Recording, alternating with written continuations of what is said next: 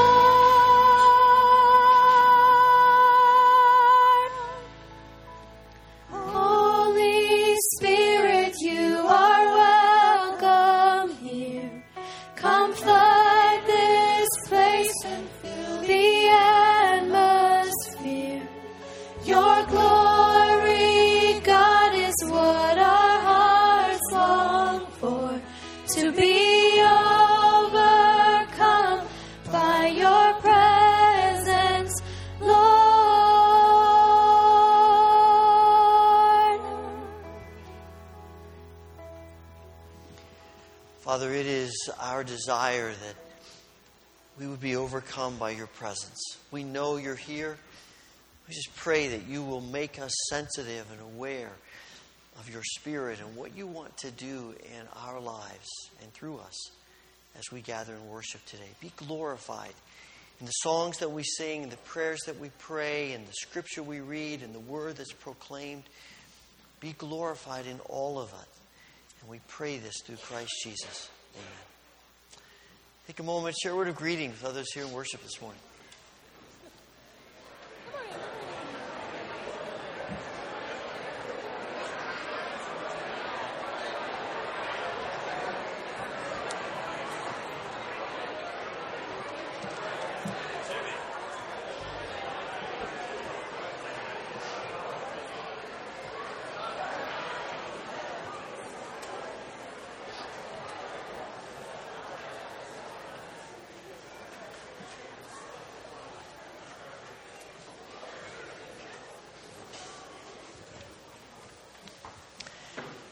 It is great to see you as we gather for worship today. We welcome uh, those of you who uh, may be here because of commencement activities at the college this weekend. Congratulations to all the graduates and family members. And uh, we pray for you as you move forward to the next stage of your life. There are a few things I want to highlight uh, coming up. Next Sunday uh, in the morning, uh, during this, before and after the services, we'll be having our annual elections of leaders as well as the approval of the budget. And so please be aware of that. Um, if you're not going to be here next week, we do have some absentee ballots you can get from the office. Uh, next Sunday evening is our uh, annual dessert and vision uh, gathering, and so we, if you can come, that'd be great. Uh, you can bring a dessert to share, and we'll be talking about some things that God's done with us as a church this past year, and also some things that we're thinking about for the year ahead.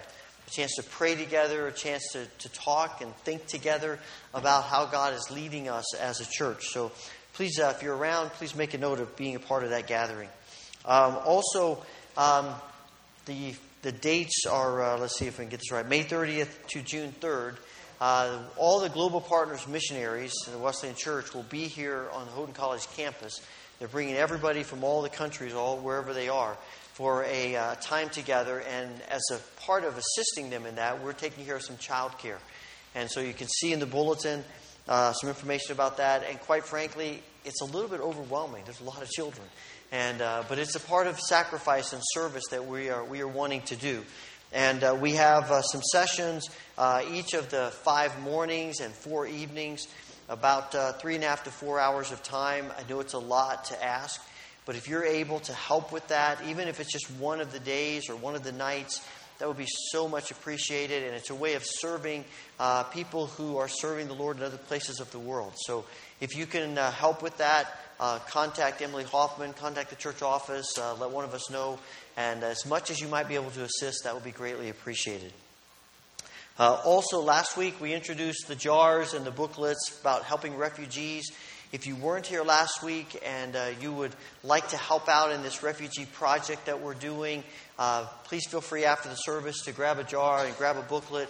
And there are weekly uh, readings for this. And we're asking people to donate just $1 a week.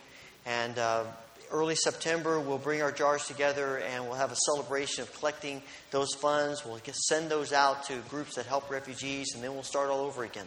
And we'd like to make this a part of, of who we are as a church to assist in the effort of helping our, uh, people in this world who are refugees and been forced from their homes for a variety of reasons.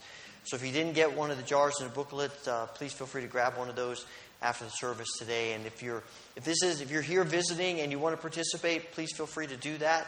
Uh, we you can send your money wherever or send it back to us, and uh, we'll make sure it gets to, into the pot. But just uh, we just want people to be thinking about uh, refugees and what God wants to do for them and to help them. We also are collecting next week our faith promise. Uh, for the year, and uh, this is a great time of thinking about what God might be challenging us to do. Paul Shea is going to share just a moment about that. I drew.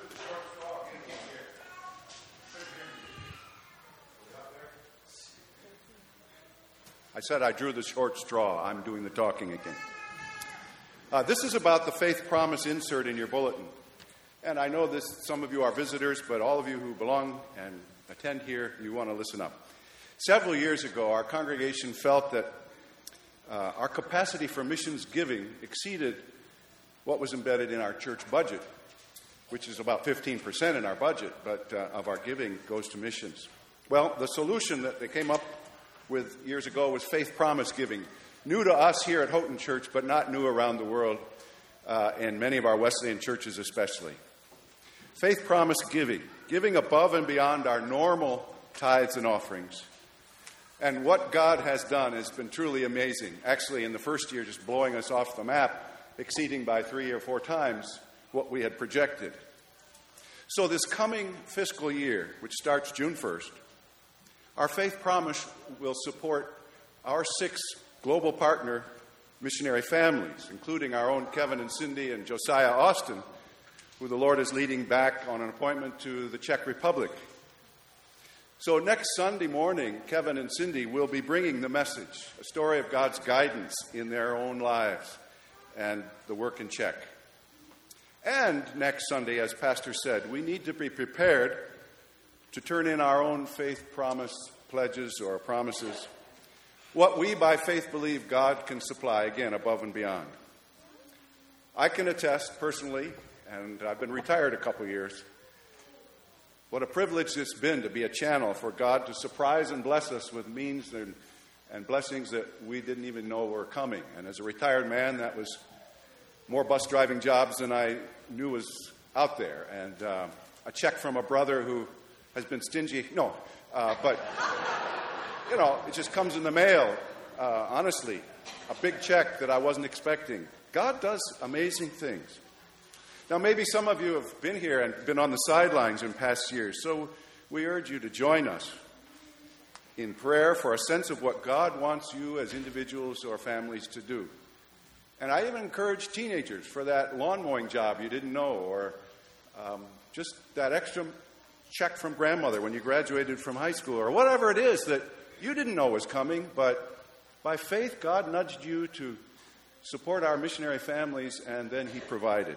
What a thrill it is. So we collect these cards next week. Show and tell time? Can you put that in your Bible or put it in your pocket right now in the clothes you're going to wear next week? And, and when we collect those next week, it's, it's not the money. That didn't make sense. It's not the money. Next week, it's the, it's, the, it's the future promise that God is going to supply. And then you have a whole year to wait and trust God and see what He does.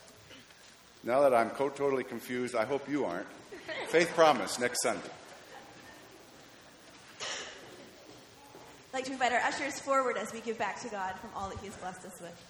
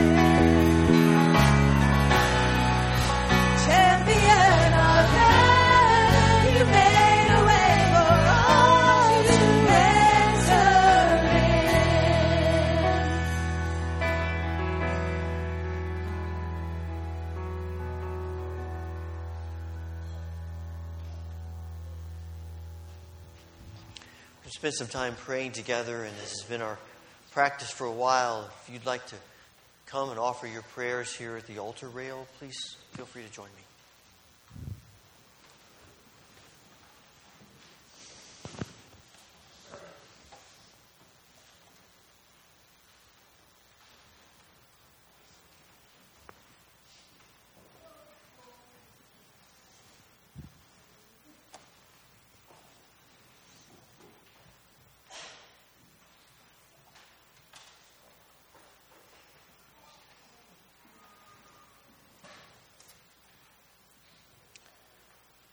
Father, we come today acknowledging that you are great and powerful and merciful, and you call us to, to bigger things than we can often imagine. Lord, we pray that you would make us people who are identified and known for our faith in you, for our courage to step out in faith with you to be people who, who bear the image of Christ in the way that we live our lives. Lord, as we go about our days, there are a lot of things that come to us and concern us and burden us. This morning, we, we pray for all who are grieving today. We think especially of family and friends of Jasmine Uvino, student who is killed last weekend, and we ask that your grace would be upon her family, all who are grieving this loss. Help them to know your loving presence with them. Father, we pray for all who are struggling with illness and pain. We think especially of Lillian Clow, Nancy Lucky's mother, and for Sheldon Emerson, Doug Bogdan.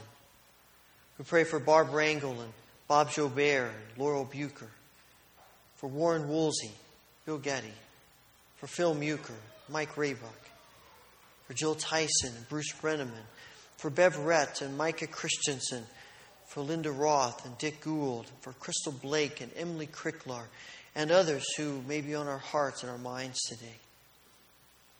We pray for your healing grace upon each of them. Father, we pray for all who are in a, a, place of transition in their life, and we think especially of graduates and their families. It's such an exciting time, but there is also a, some sense of anxiety as well as what the future holds and what the next steps are going to be and what that's going to look like. And we pray for a sense of your peace and your grace upon all who are graduating and their families and with the dynamics being very different from what they have been.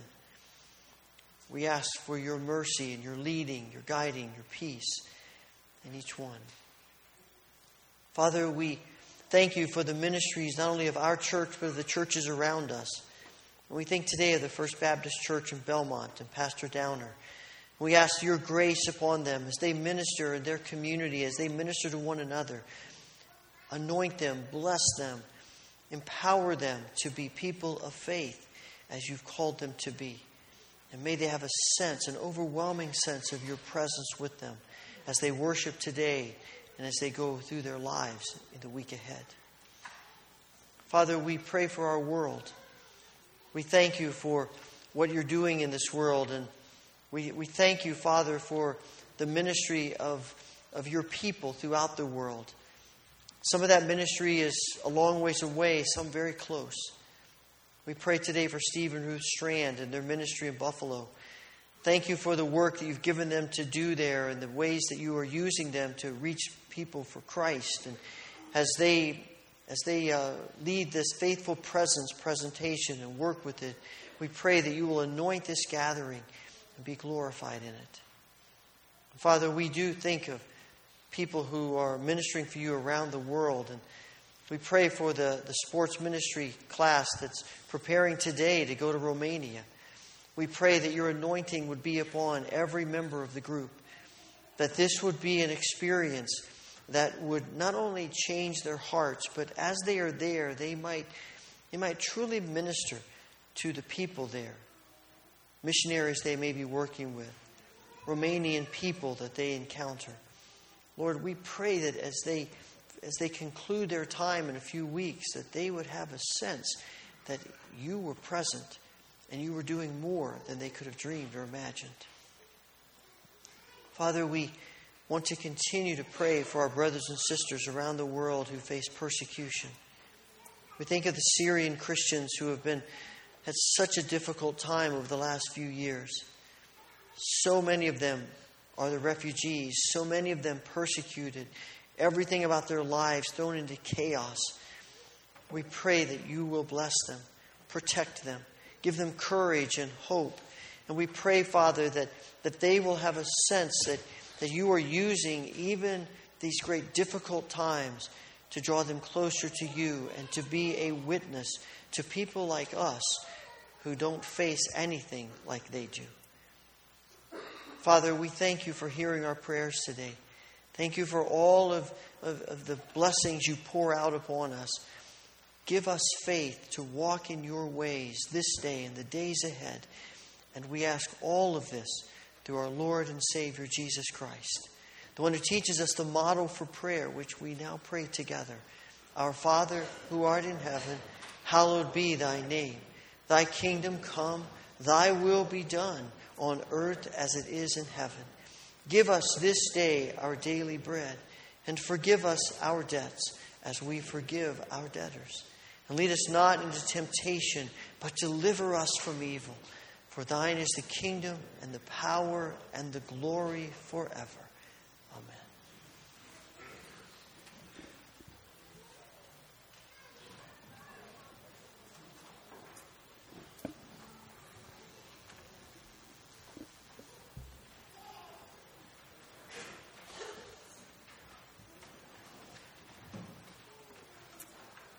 Please stand with me for the reading of the Gospel. and after the reading, children may be dismissed for Children's Church. This is John chapter 1, starting with verse 35. The next day, John was there again with two of his disciples.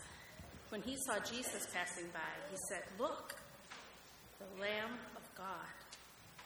When the two disciples heard him say this, they followed Jesus. Turning around, Jesus saw them following and asked, What do you want? They said, Rabbi, which means teacher, where are you staying? Come, he replied, and you will see. So they went with him and saw where he was staying, and they spent that day with him. It was about four in the afternoon.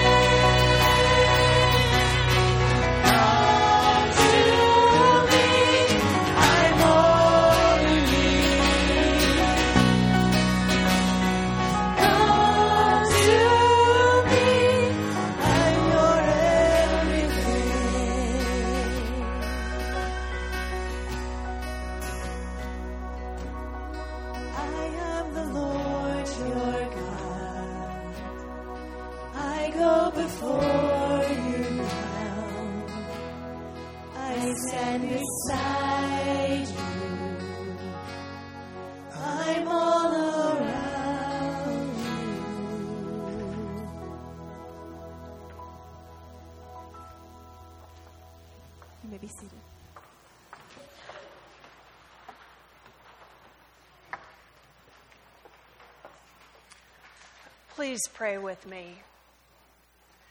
May the words of my mouth and the meditations of our hearts be pleasing and acceptable in your sight, O Lord, our rock and our Redeemer. Amen. On a scale of 1 to 10, how would you evaluate your contentment in life? Your answer may vary from day to day, depending on your circumstances and what's happening in your life. But when we're honest, I wonder if quite a few of us wouldn't rate ourselves closer to number one, deeply restless, than to number 10, utterly content. Because at one time or another, we're all looking for something.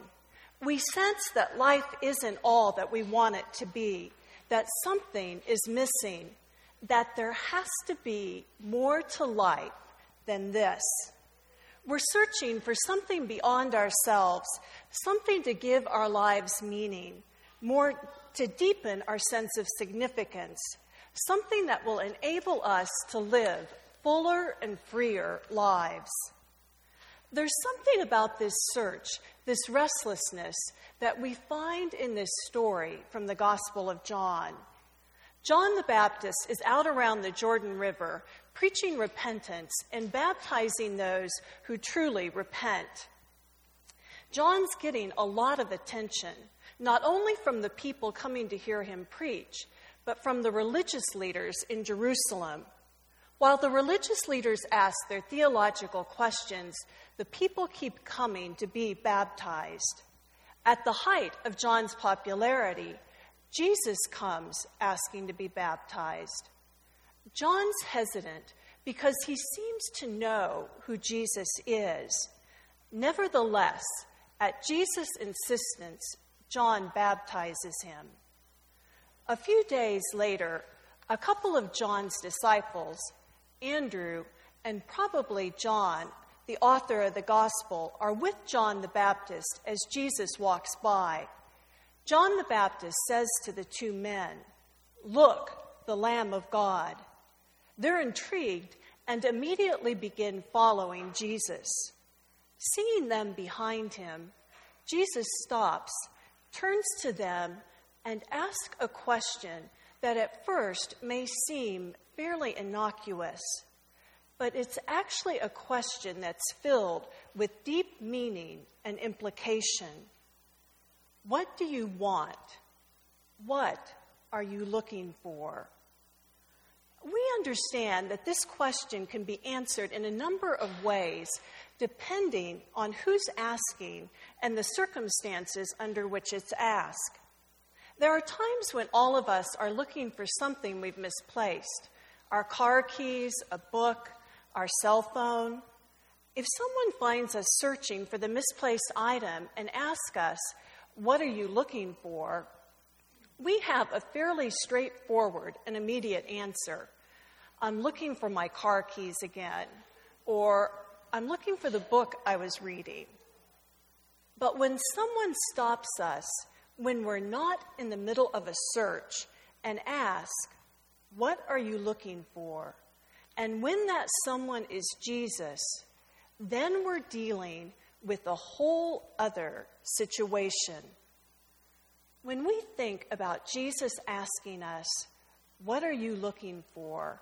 we might be tempted at first to answer this question fairly quickly. I'm looking for enough money to be comfortable. I'm looking for success. Or I'm looking to be recognized for all that I do. But as we take time to think and take a deeper look, our answers may include I'm looking for contentment. I just want this feeling of restlessness to go away. I'm searching for meaning and purpose in my life. I'm looking for peace. A peace that not only lets me go to sleep at night, but allows me to sleep all through the night. Or maybe our answer is I don't know. I honestly don't know what I'm looking for. I know something is missing in my life, but I'm not quite sure what it is.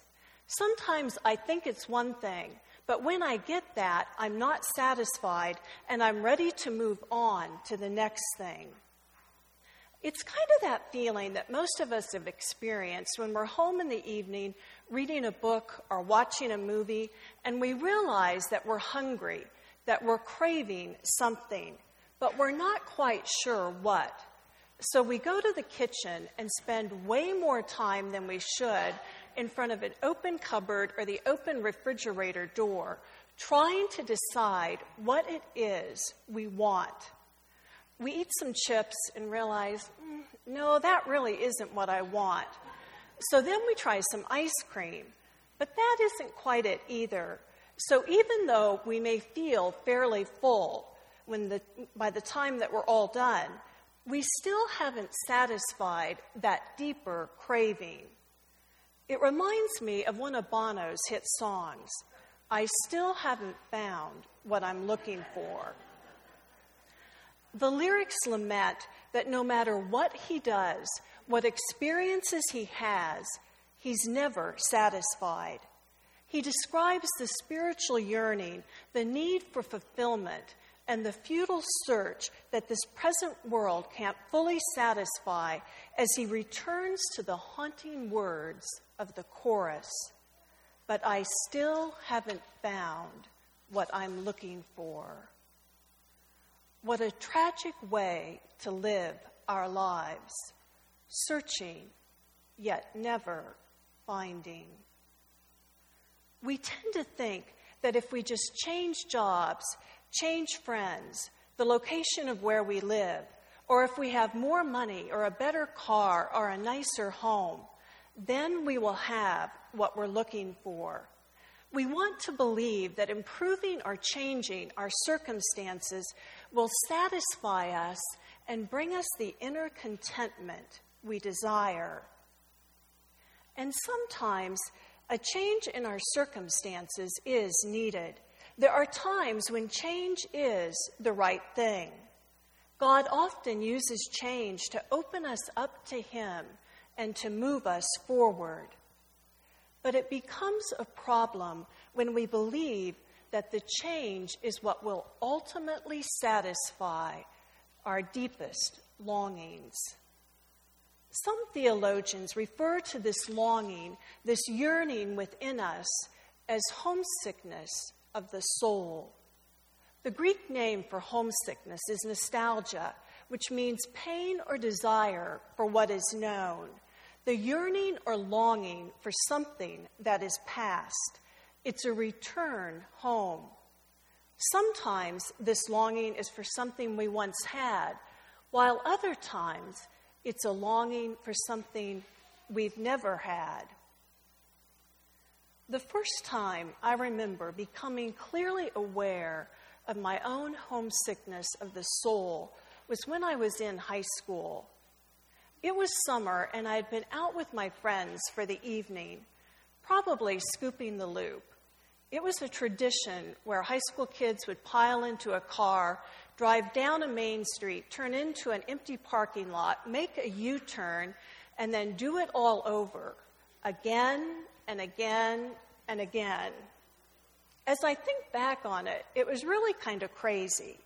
But we did it because gas was 50 some cents a gallon. And honestly, there wasn't a lot else to do on a Friday night in a small town in Iowa. When I got home that night, everyone else was in bed, so the house was very quiet. I remember going to the refrigerator to get a glass of lemonade when suddenly I had this overwhelming sense of homesickness. It was strange because I was home.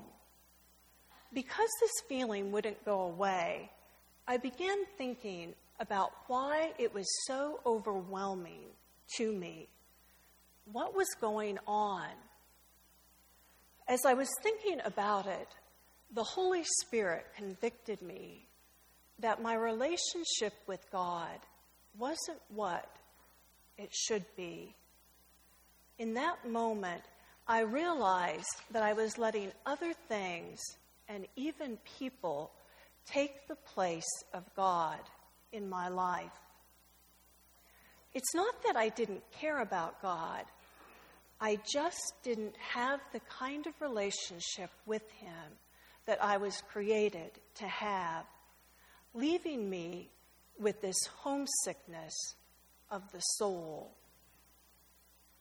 Because God designed us to have a relationship with Him, deep within us is this desire, craving, longing for Him that can't be filled with anything or anyone else. We see this longing in the words of the psalmist in Psalm 42, verses 1 and 2. As the deer pants for streams of water, so my soul pants for you, O God. My soul thirsts for God, for the living God. Where can I go and meet with God?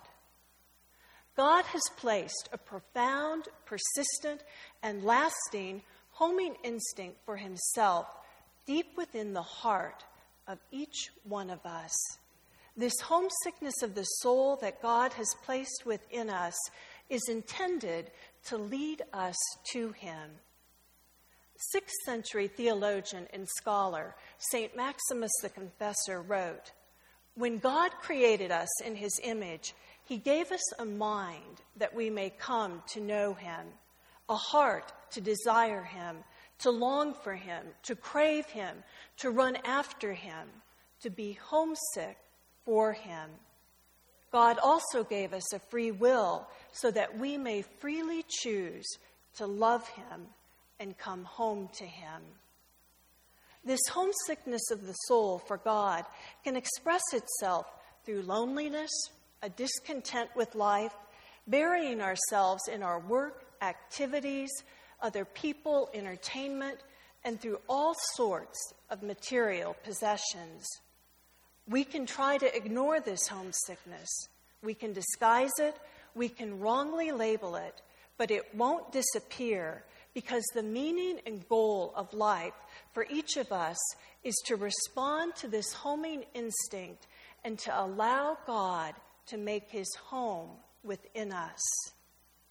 In one way or another, all of us want to affirm the words of the psalmist in, in Psalm 90, verse 1 Lord, you have been our dwelling place, our home throughout all generations. And the words of Jesus in John 14, 23 If anyone loves me, they will obey my teaching. My Father will love them and will come to them and make our home with them. But the burning question is how do we get where we want to be? How do we come to that place of home that fulfills our deepest longings and desires? How do we find what we're looking for? The same way Andrew and John do. They answer Jesus' question with their own question Where do you live? Why do they ask Jesus where he lives? Doesn't that seem like an odd response? What are they getting at, and how does this move them any closer to having, their, to having the answer to their longings and desires?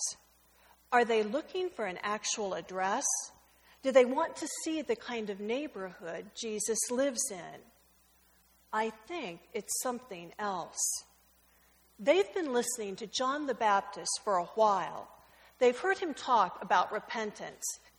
They've heard him talk about the one to come, the one whose sandals he's unworthy to untie, the promised one they've been seeking for a long, long time.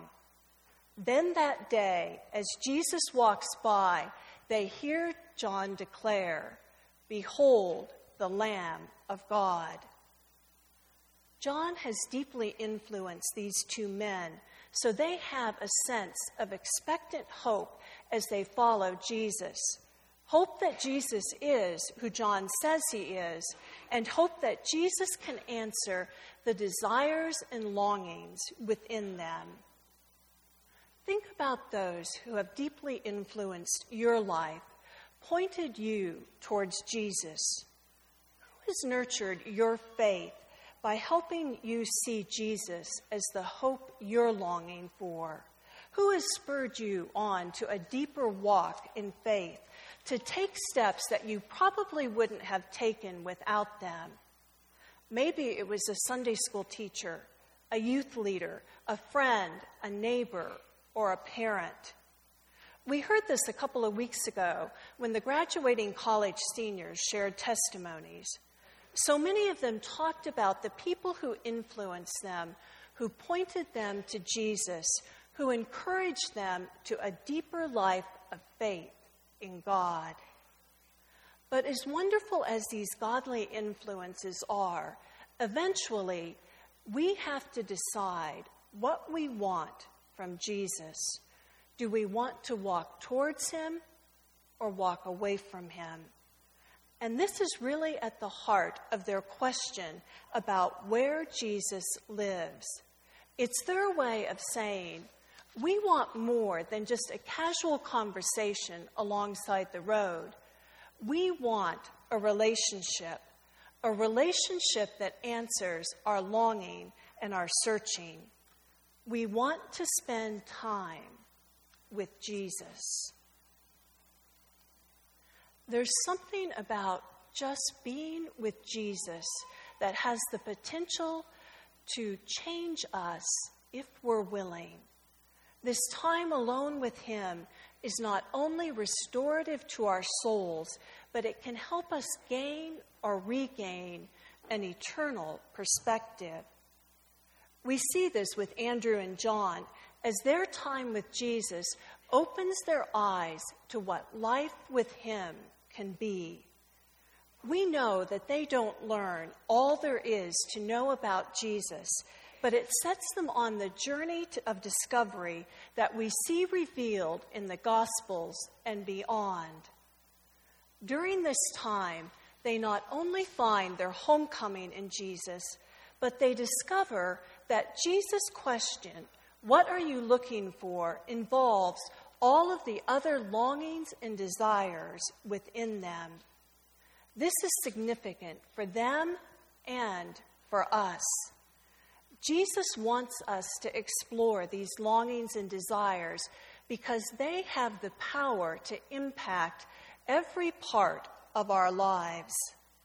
As we do this, He helps us sift through all of our longings and desires to challenge us about giving up those that are harmful to us, those that lead us away from Him, or to challenge us to allow Him to reconfigure those good longings that are out of order.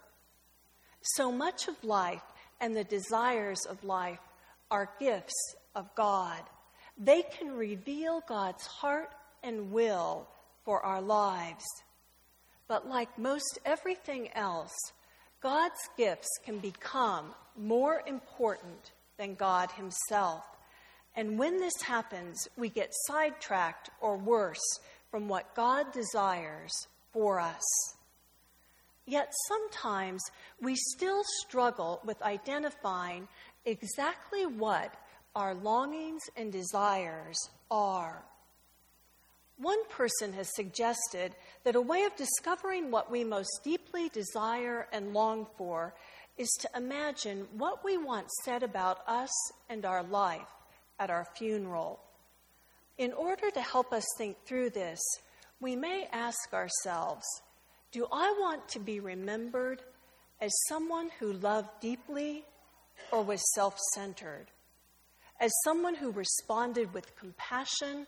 to those in need or didn't have time to care all that much, as someone who encouraged others or was critical and judgmental. These questions aren't about how we're living at the moment. They're about what we desire most for our lives. What do we still want to do with our lives? What kind of people do we want to become? And what kind of life do we want to live? What are we looking for? These questions will take time for us to answer as we think through them, how we're currently living, the choices and commitments we're making, our motives, and where and how Jesus fits in to all of it. Doing this exercise can help us begin to honestly discover what we're really longing for and desiring, so we may give all these longings and desires to Jesus, so that through His Spirit, He uses them to expand our lives in ways we never thought possible. And as we do this, we begin to see God's grace on display, that He wants more for us than we even want for ourselves. Jesus created us to experience meaning and fulfillment, to live lives of significance and depth. In John 10:10, 10, 10, Jesus says, "I have come that they may have life and have it to the full." Jesus wants us to live passionate, abundant lives with real joy. But an even more profound grace of Jesus to us is the great surprise that we probably take for granted that Jesus wants to spend time with us, that he longs to spend time with us. And this is really at the heart of the encounter with Andrew and John. This is the turning point of this entire encounter. They ask, Where do you live? Jesus answers, Come and see. This invitation is more significant than it appears on the surface. This is an invitation of grace. Jesus welcomes them into his life. He invests time and energy with them. Why?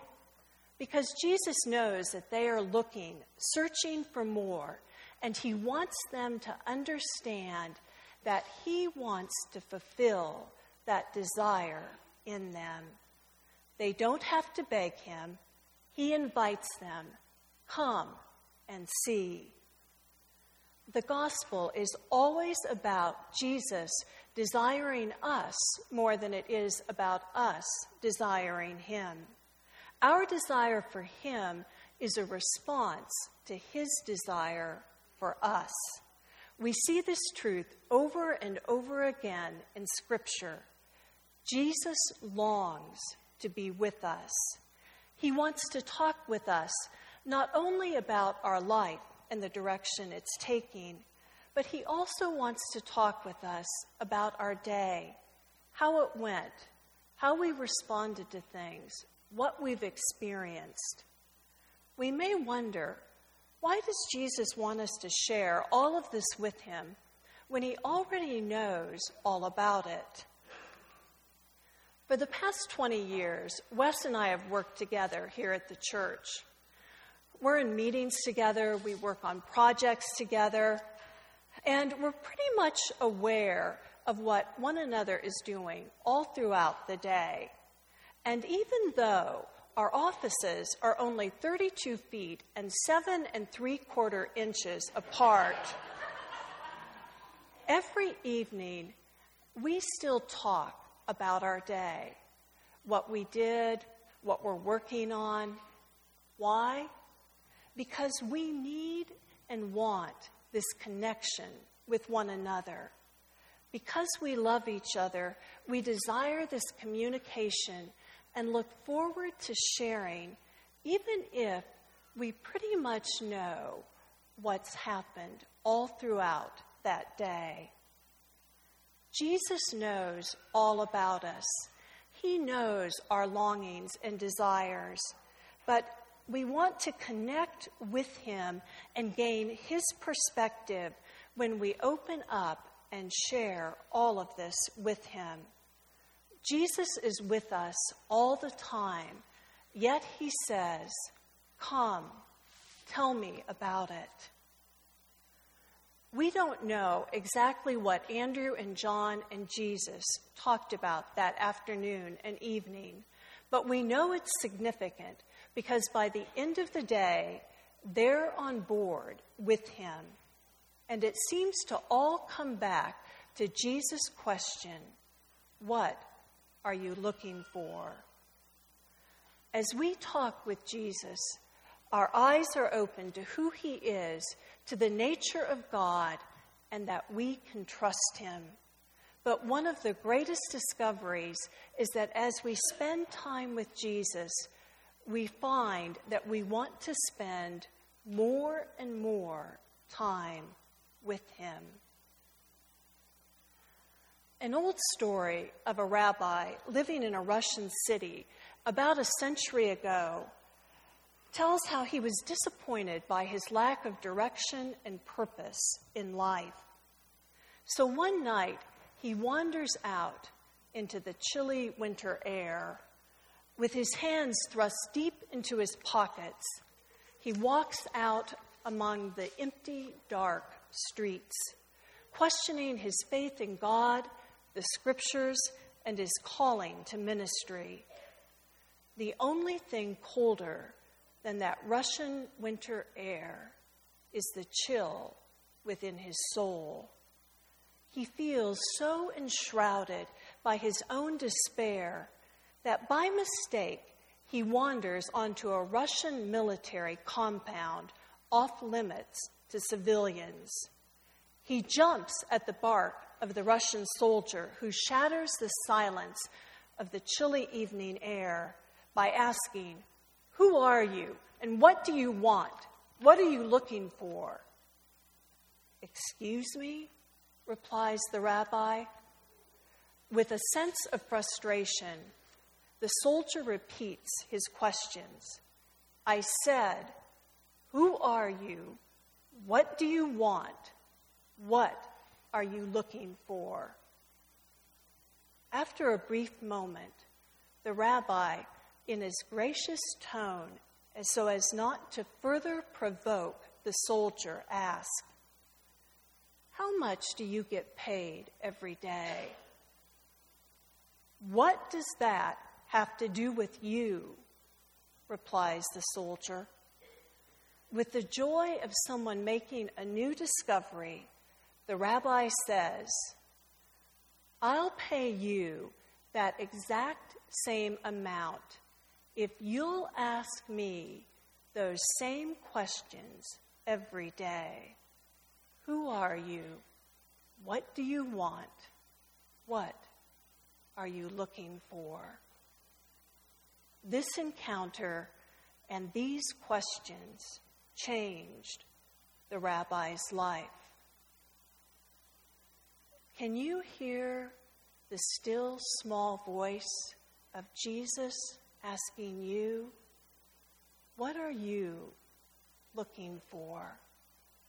He invites you, He welcomes you, He wants you to come and see and experience not only what you're looking for, but life in Him that is beyond anything you could ever dream or imagine. Lord Jesus,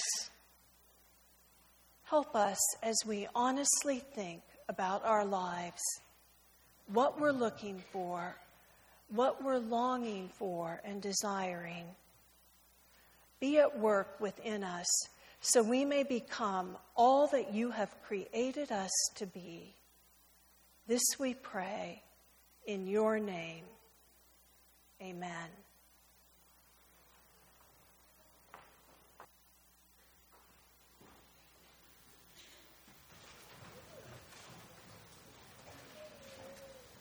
Please stand as we sing together.